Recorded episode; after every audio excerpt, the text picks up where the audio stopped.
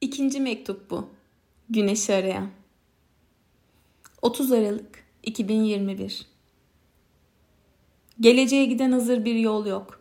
Yolumuza devam ederek yollar yapıyoruz. Carl Gustav Jung Sen bu mektubu muhtemelen yılın son cumasında okuyacaksın. Bense bu mektubu Çukur Cuma'dan yazıyorum. Son iki gününde olduğumuz bu çılgın yılı kolektif anlamda daha iyi anlatacak bir ironi olabilir miydi? İlk mektuptan sonra neredeyse tüm eski İstanbul ses etmek istedi. Tek tek çağrıldığımı hissettim tarihten. Ben Topkapı Sarayı ile bakışırken Kız Kulesi soldan el sallıyordu.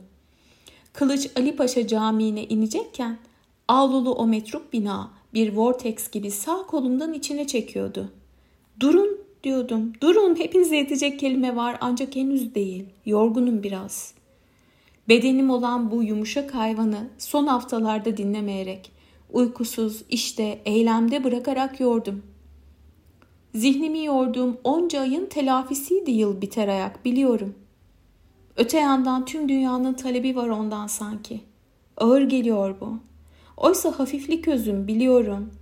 Tüy gibi olmayı, Uzun sürmüş bir kışın ardından denize ulaşılan ve sırt üstü yatılarak güneşin ve suyun kaldırma kuvvetini seni kucakladığı, tüm ağırlığın gittiği o hafifliği.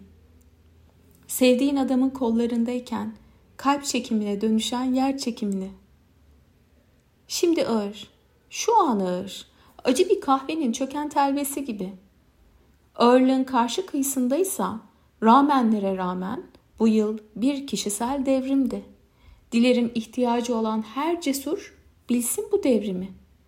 İnandım ki yolunu arayan bir yolculuksa çıkılacak olan heybeni doldurmak değildir yapacağın. Olabildiğince boşalt heybeni. Beni. Öyle bir boşalttım ki ne içimde ne dışımda.